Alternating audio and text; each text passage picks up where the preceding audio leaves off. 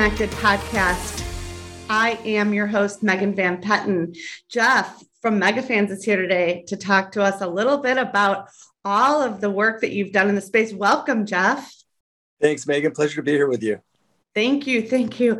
Yeah, it's really exciting to have you on the show. And it's even more exciting that you were part of one of our past associations that we represented as well. So we must go back maybe 10 years, would you say? Yeah, at least Fantasy Sports Trade Association. I believe we started working with them in 2011, 2012, something like that. So yeah, so it's about 10 years. Yeah.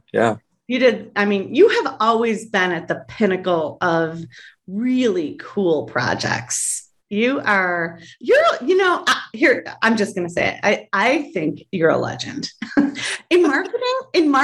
I mean, you have marketed the best of the best. I've been very fortunate with my career. This is true. Listen, but it's not just me. I mean, people, it's always a team effort. Sure. I've very, very fortunate to be introduced to some of the biggest brands in the gaming industry for 22 years. So starting back in 1998, I started working in the iGaming industry, and I was just an independent contractor doing marketing and advertising and public relations for online gaming companies. And I landed Bet on Sports. And as it turned out, Bet on Sports was the largest online sports book in the world. They were on the London Stock Exchange. And, you know, it was, I put out a lot of what I call just positive energy. Like I comment on people's, what they're doing. And I appreciate what they're doing. It's sincere. And, you know, you get so much more back from that. Like life just gives it back. So I literally complimented David Carruthers was CEO of that company. He spoke at an event. I went up to him afterwards and I said, that was fantastic. I took this, and this away from your speech. And he said, here's my card. I need to talk to you. You know, and it was just a sincere conversation. And then I ended up working with the biggest online sports book in the world. Then fast forward, you know, 10 years later, I landed DraftKings. Same thing. You know, I was brought in because of my background in gaming. And at that point, I'd worked with Ubisoft and World of Tanks and Jam City. And, you know, they brought me and said, hey, we know you have a little bit of background in this online, you know, sort of betting arena. And I said, yeah. And they said, we're going to introduce you to this new company called DraftKings. They're just raising their first round and they, you know, they need a marketing plan. And the rest is history. I ended up, you know, working with them their first 6 years, taking them to their first $1 billion valuation. So again, just put it out there, be sincere, and take an interest. Like, I love what I do. I love this industry.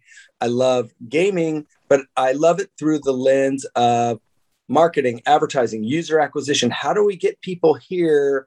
How do we get those people to do what we want them to do, take an action? And how do we retain those people? And I've just kept that simple premise behind what I do.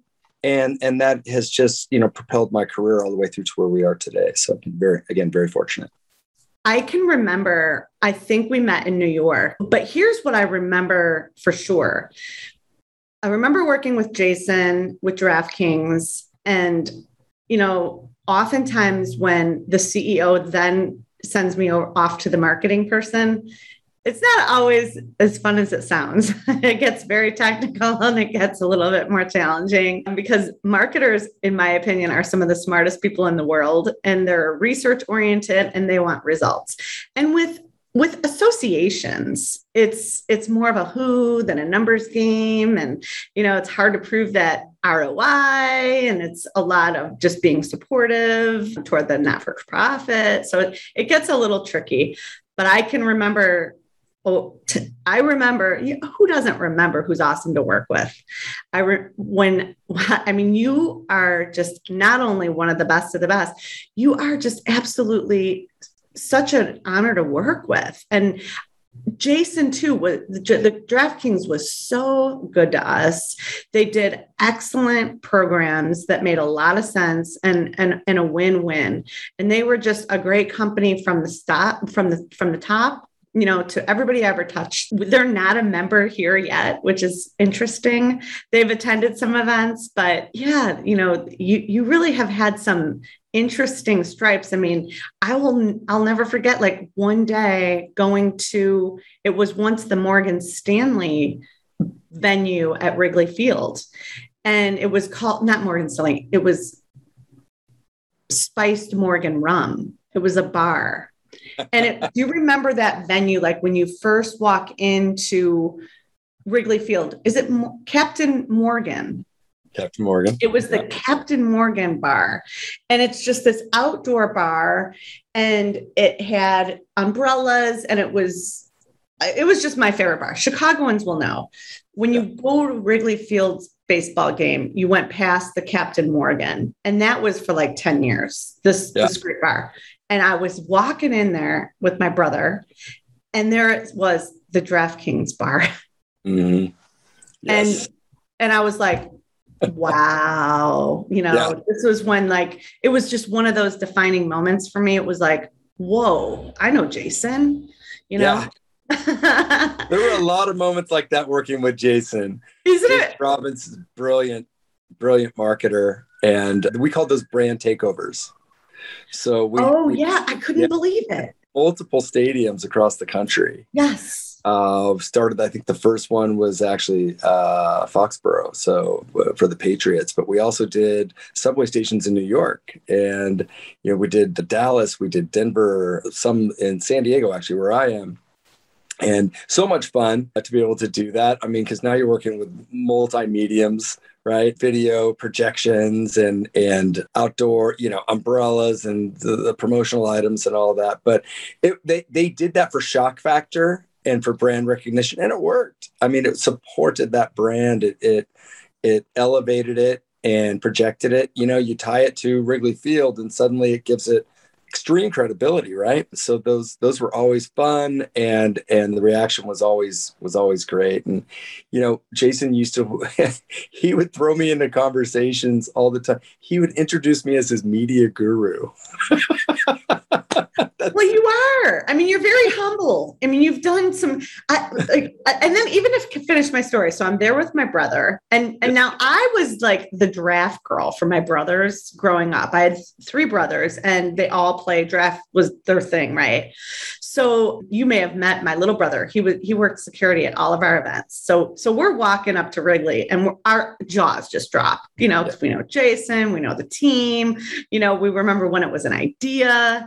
And then we get to New York, and it was so simple. It was the DraftKings on a hot dog stand. Okay. Do you remember those? Was that the Subways? And then it was like, oh my God. And then it just took off. Like those were my two defining moments. Yeah. They would do the subway station underground. So you would leave, you'd walk out of the train and see, just DraftKings everywhere. Right. It covered the entire inside. Then you walk upstairs, and they would do the hot dog carts and the buses that had those routes. Yes, that was it. And then there was a bus. Banners. That's right. With those up. So it was a shock factor, and that's why we called it a takeover.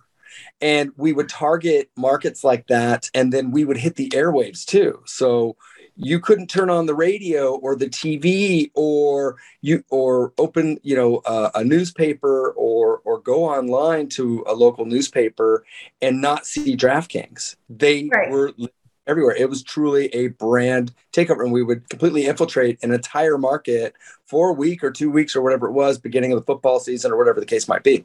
Sure. And it was so much fun. It really was. I mean, I was there. It was so fun, Jeff. And then like the even funner part was, and I use the word funner because is the people that would talk to me now, because no one would talk to me. Right. And then it was like, yes, people get it. And before you know it, fantasy sports was just, a mainstream conversation. And it's a good segue because it feels very similar, right? Here we are again. This is what attracted me to the esports market. Exactly. My background after, I had about 15 years in the market, in the gaming market at the time. And I saw esports as the next natural wave. Sure. For the industry. And we're right. I mean, it is. And it's here to stay. And it's growing rapidly. And it's doing everything we predicted it would do. Sure. The cool part is, Megan, you and I know this because we saw what happened with the DraftKings, right? Uh-huh. So we've seen this movie. We know where it goes. We've got the future. Right. And that's really helpful. Right. So when it is, I mean, people ask me all the time, how do you, because, the first wave I was part of was the .com. Yeah. So this is kind of like my third rodeo. Yeah. Because I was on that one too. And I have no idea why I love this, but I do. I love innovation and being an early adapter. And here's my favorite advice for people, and I'm going to ask yours, is when no one will talk to you and then they will, be cool. That's it. Oh yeah. That was my secret at, when everybody then would talk to me, I was like, awesome. So glad. And they're like, I just saw a DraftKings super bus drive by. I thought I might call you. I just turned on, TBS and saw it all over the station. It's like, yeah. Yes. Isn't that cool? I think our breakthrough moment, my personal one, was when we earned Marketer of the Year. Yes. For the Direct Response Marketing Association. Congratulations. Yeah, that was huge. And it was huge. It still is. What meant so much to me personally was the DraftKings team that was there to receive the award. They insisted, they dragged me on. They said, you are such a key part of this. And, and it still gets me. I just so appreciative because I like to work. I said, I love what I do. So it's not really a job.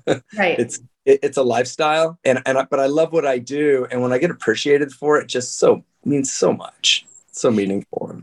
I agree. It's those, the one of my greatest moments in my life that still tear me up is when Matt Berry named me top women in fantasy, and I don't play. Right. And it was like, so cool, because you don't have to do what you think to be in an industry. You don't have to be a player to play at work. There's so much more to a whole entire industry. And that was so wise of him to include me. And I remember thinking to myself, I'm not even anybody. Like, what is he doing? And, it was so personally moving to me. It's still one of those, probably literally some of the top most memorable moments of my life. I'm glad you brought that up, because I bring on board for the organizations that I run, I bring on board fresh, young people typically. Yeah. A lot of times they have very minimal, limited experience, but I look for that spark. Yes. I look for somebody that has an interest in what we're doing. And if they have an interest in it and they're curious about it, you can help them and mold them and mature them into, a professional role. And I love doing that. I've been running internship programs. I owned 2 ad agencies before I started MegaFans. And I had these internship programs that I hired some of my best people from. And in return for that, my return on investment was I got some of the best ideas from these people. For sure. So, that's the other thing, and the gaming industry is set for that, right? Yeah. Because gamers, typically, they start very young and they're interested in the subject matter. And then it's, okay, well, then what professional lane do you fit into? And, how can I help you fulfill that? And so that I love doing that with my business, and I get so much more out of it, so. Yeah, I really admired that about you. One of your I think your marketing intern even hopped in to one of our committee meetings, I think. And she said, Jeff just told me to come. And I was like, I wish every CEO would do this. She got her finger on the pulse of things, and she represented your brand beautifully. And, it does make it easier having that experience and just valuing everybody's voice in the room. Yeah. And knowing. Conceptualizing our social media branding. So she's helping the team write our branding messages and create our branding graphics and making sure that everything stays on brand. So she again got the spark from these types of organizations and meeting people like you. So she came back from conversation with you just lit up. Oh, good. Well, send her back. We'd love to have you guys on our marketing committee. You know, social media and just everything. It's just constant evolution. You really have to love what you do in this day and age. I feel like, I mean, because I've always done what I do. And so many different associations that I've worked with. And now more than ever, brand and being on top of your game is so important. Like, there's so many medias, there's so many ways to communicate. It's so important what you do is effective, because time feels like it's less every day. I feel like, and I don't want to be in a rush. You know what I mean? I want to enjoy the coffee in the morning quietly and, you know, give 100% wherever I'm at, you know, it's a lot, right? I mean, look, social media is a blessing and a curse, right? So it's great for promotion. It's great for connecting to your audience and having one-on-one conversations, but there's a lot of it. And there's so many channels, and there's new channels coming on. You know, every year I do an assessment and say, okay, what are the hot channels right now? You know, this year it's TikTok, for instance. Right. And so, okay, now we have to go set up to work on that channel. And so it's constant. It is. But what keeps me going with that, because I run into the same, you know, struggle. You only have so much time in the day, so much bandwidth. Sure, right. But I always use. And again, it's bringing in these, you know, the new people that are eventually going to replace us someday, right? Yeah. And finding one of them that has an interest in that channel, and then saying, okay, show us what you do there and how you do it and what works and what doesn't, and go do some market research for us, and, you know, read up on it. And I'll give people a general guideline of how to do research. Mm. And then once I can teach them how to research properly, they can go discover anything. And then it's just pointing them in the right direction, saying, okay, go look at this, go look at that. That helps a lot. And this industry that we're in, esports, is evolving so quickly and changing. And yeah, I tell people, I got in early. I think it's early. You know, I started conceptualizing MegaFans back in 2016 was when I had the idea. Right. But it took me a couple of years to get a prototype, you know, get a business plan, do market research. I spent a year doing market research before I decided to model MegaFans. I literally went around the country to some of the earliest trade shows for esports, and I interviewed team players, team managers, owners, the gaming companies themselves, the publishers, people from Twitch, for instance. And I asked everybody questions, you know, what are you doing? What do you see? How, you know, what do you see in this market? And then I formed a model, right? I did a competitive analysis, a SWOT analysis. Like you said, marketing people love data. So I dug in and I spent a full 12 to 15 months analyzing the market before I even put pencil to paper to put the MegaFans business plan in place. And then I spent about, 6 months fine-tuning that before I started building a prototype. So it was almost a full 2 years of market research before I started developing, you know, our platform. And I'm glad I did, because the market started accelerating, right, in growth while this was happening. And that helped me see, you know, a sort of a trajectory of where it could potentially go. And here we are now, you know, that was started in 2016. So 5 years later, we've had our product in market. Well, officially, we did a soft launch in 2020, right before COVID, unfortunately. But then we went back inside when COVID struck and kept modifying it and taking market feedback and polishing our product. And we made some significant improvements to it, including community building. And we built our own ad server, those sorts of things that we discovered we needed. And then we went back out to market about 5 or 6 months ago.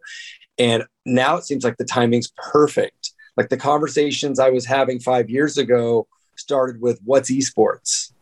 Right? Yeah. So you knew the people in the room that you were talking to had no idea what we were talking about yet.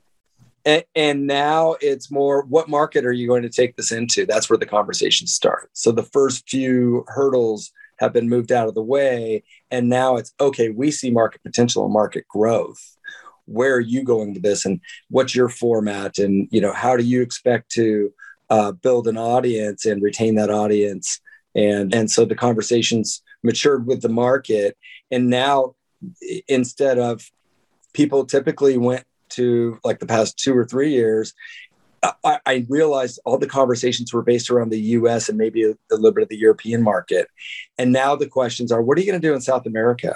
Have you looked at Africa? What about the Middle East? You know, Southeast Asia is already, you know, blooming. And so I'm excited, more excited now than I was 5 years ago, because now I'm like, people get it. They get what we saw years ago, right, which this is a global phenomenon. Right. And it's coming. And now it's like if you picture one of those old Wild West movies where everybody, you know, took their wagons out west and it was a giant land grab.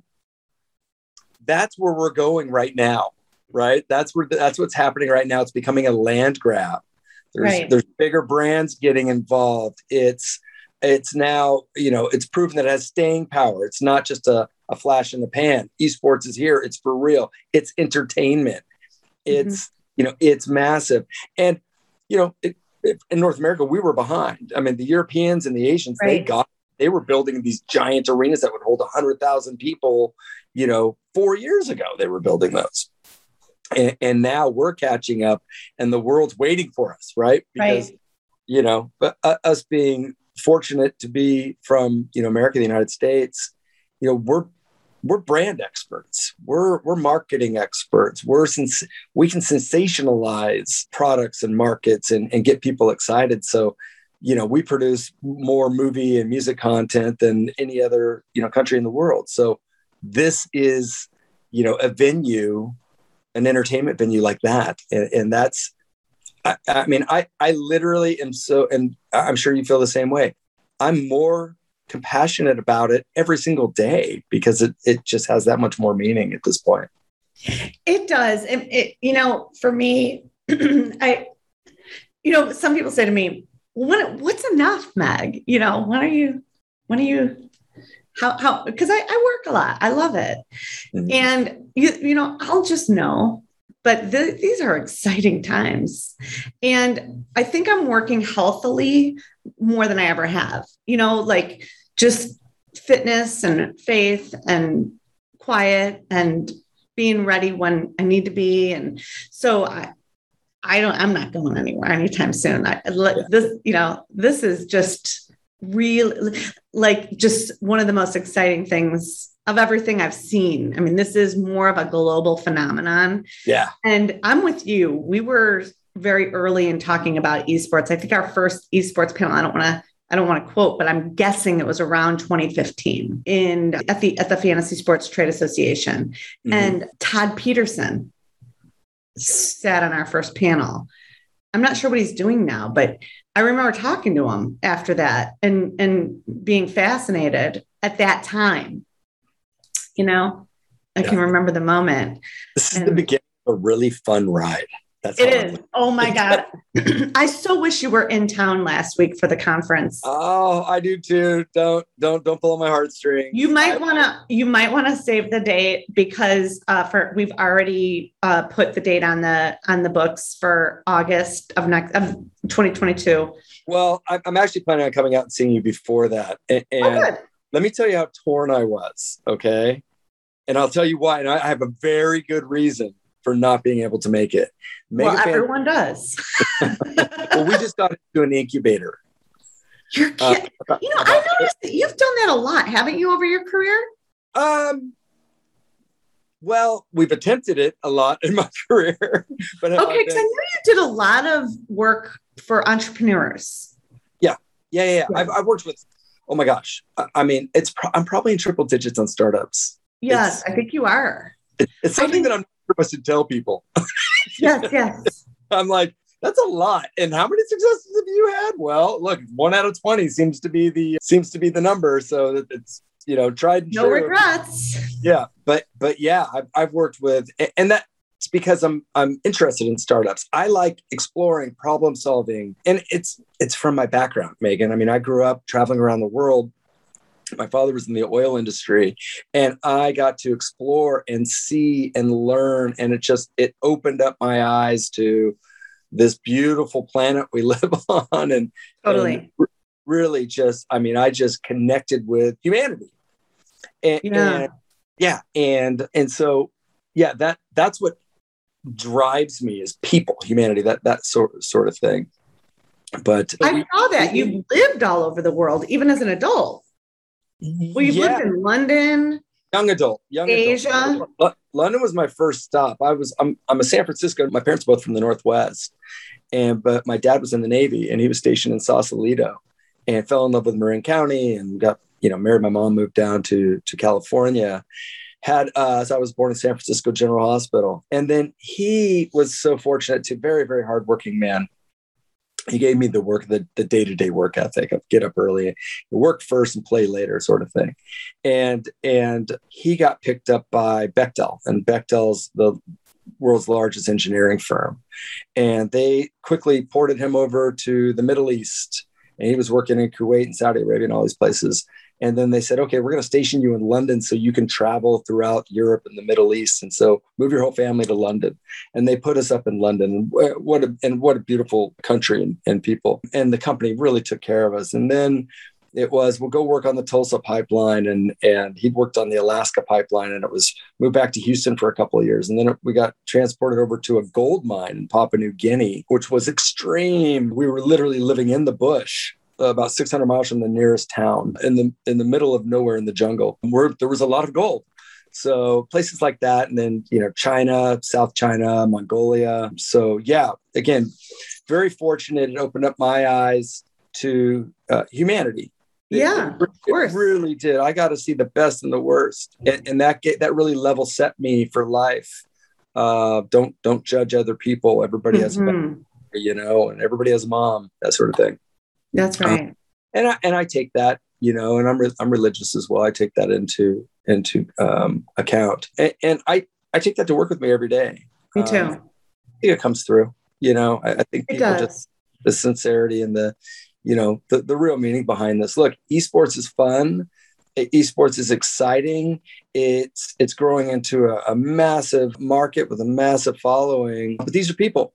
Yeah. These are people playing every day. So, you still have to pull it back and say, okay, what do people need? Yeah. What do they want? What's good for them?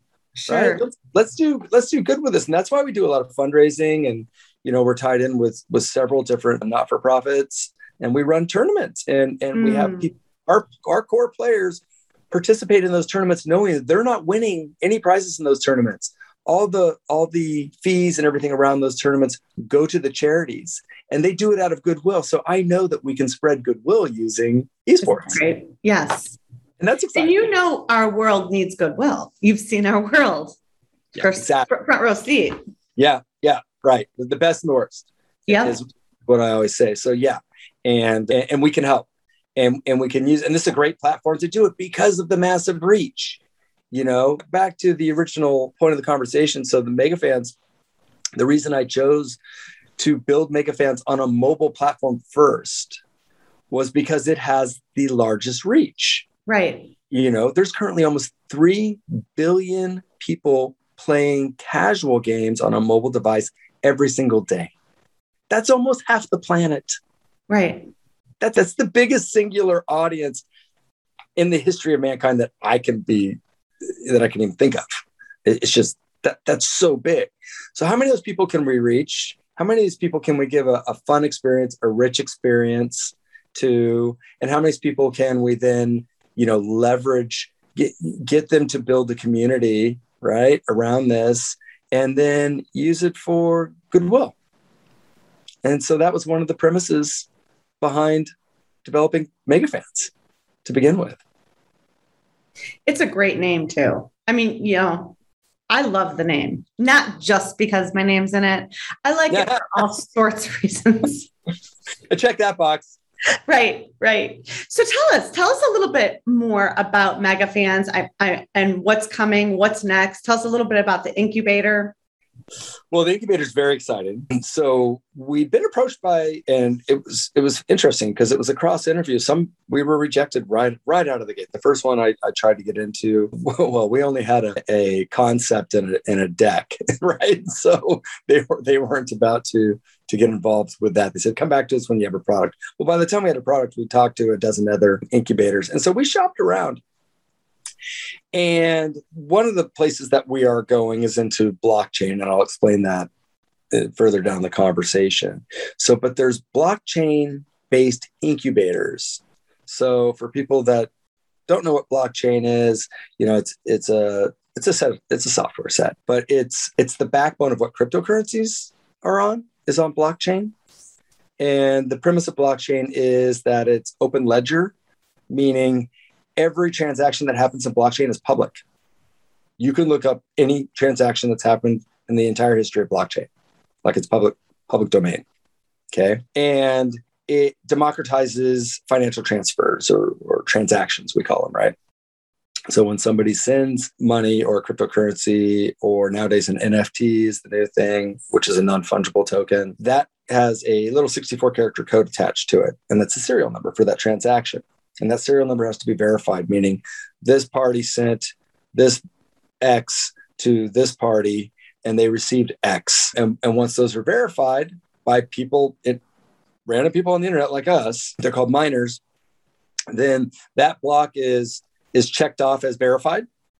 And the last 6, I believe, characters in that 64-character code are attached to the next block that comes along, and that's what forms a chain, and that's a blockchain. So that's why it's called blockchain. Anyway, that's part of the future. Gaming is moving into blockchain for multiple reasons, and so that's part of the premise of why we chose a blockchain fund. And if I can, Launchpool Labs is the fund and that we're working with. Launchpool is the fund.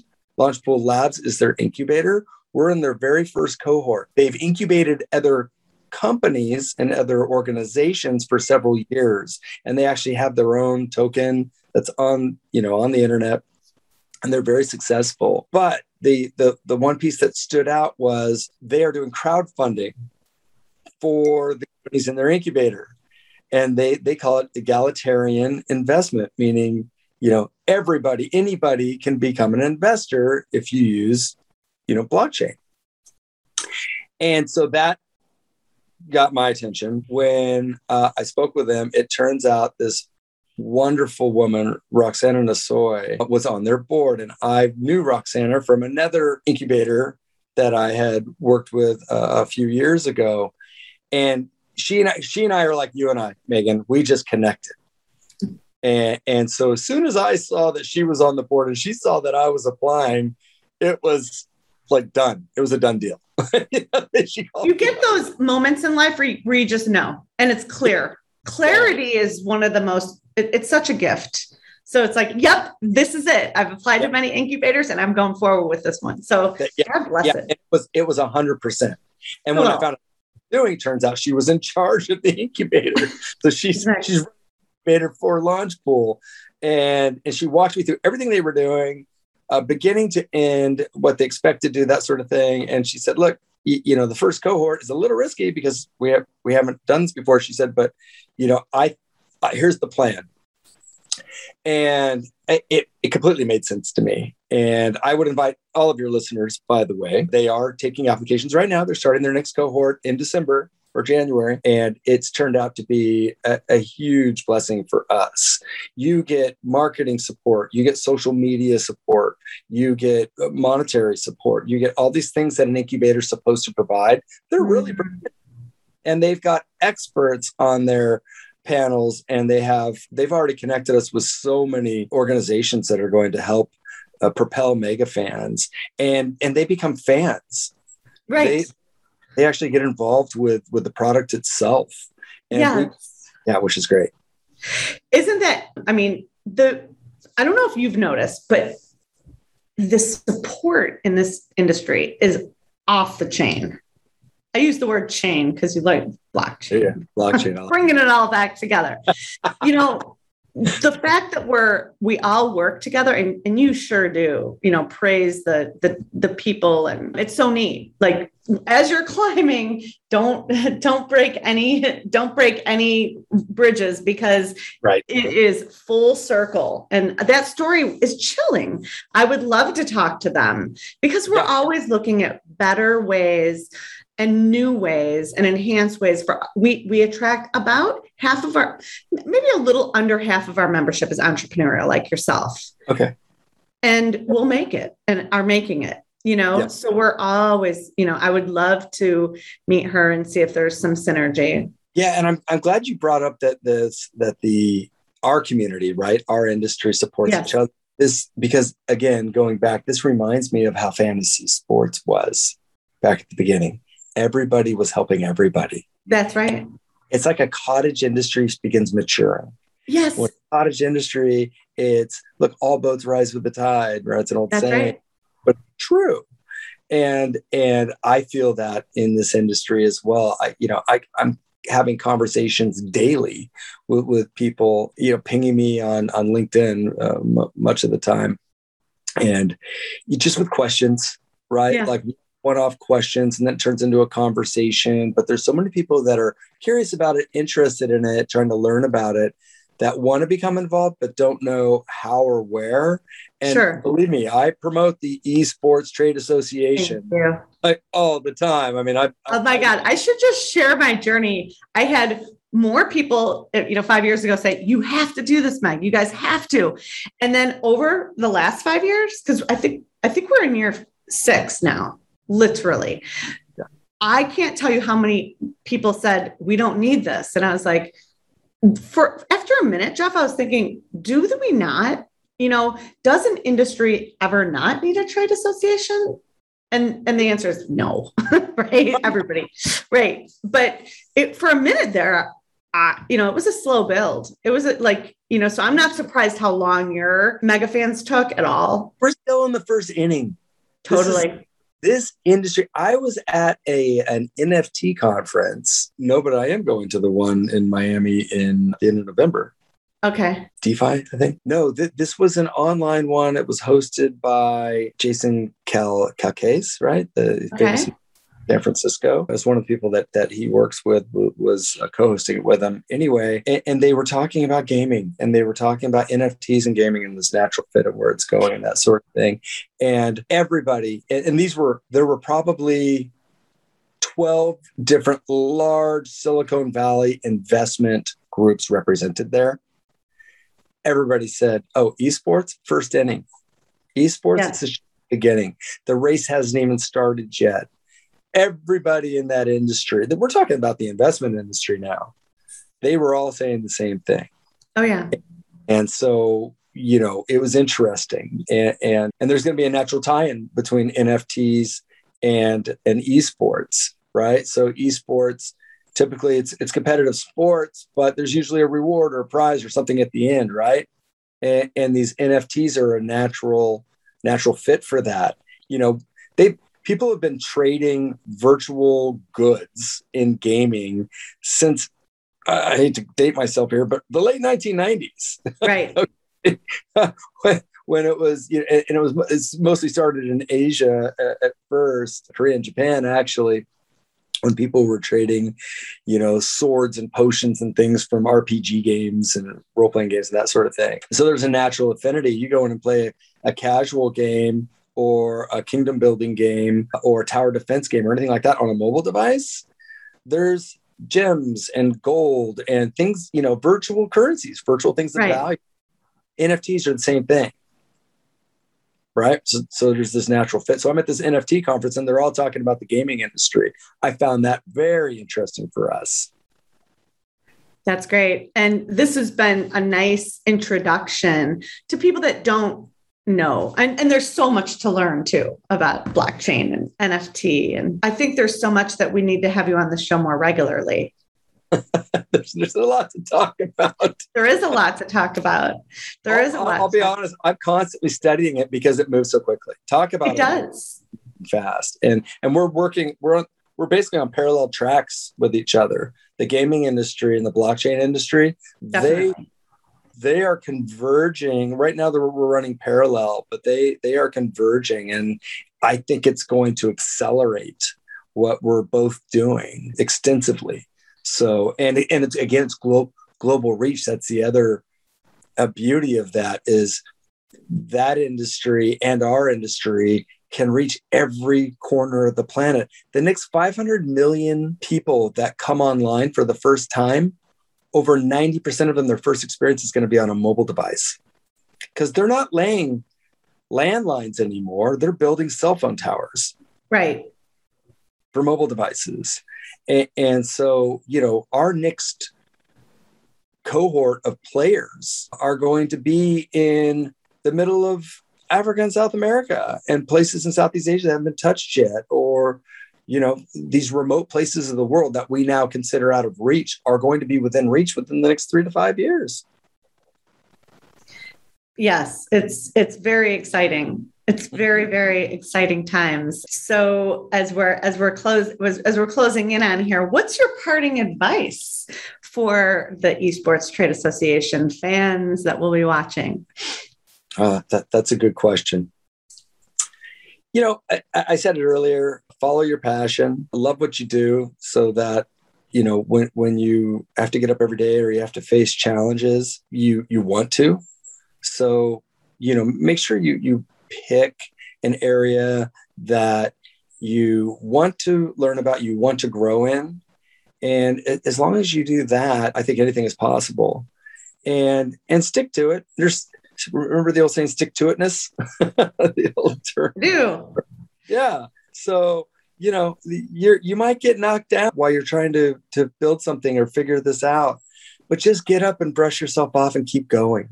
You know, don't worry about the naysayers. This market is happening. And again, we're in the first inning. I think we're in the middle of the first inning. Like, I think it's the next at bat for the next team. And I think we're going to see explosive growth in the esports industry. I think, you know, the Esports Trade Association is pinnacle for this. And you know what it takes to build, you know, an organization like this. You've done it multiple times before. So it takes time, but it's coming. It's coming. So be prepared, do as much research as you can, help people, you know, in the industry, participate, and you'll get back, you know, tenfold for that. So that's my advice. Well, that's really good advice. Thank you for being on the show, Jeff Donnelley. It's so awesome to have you as a dual. I don't know what I should call people that have been members of two of my organizations that I've led. You know, it's like, wow, I'm gonna have to think of that, because we should just some sort of a double badge, because it's so fun. It's so fun to recross. You know, good luck with MegaFans and your team and congratulations on all your success. And I couldn't agree more. My coach always says, be prepared when success comes, because it's coming. So don't get ready, be ready. Yeah. And for that, I'm your host, Megan Van Petten. Thank you for joining us today on Esports Connected. And thank you again, Jeff. Thank you. It's really been a pleasure. It was great talking to you. You too.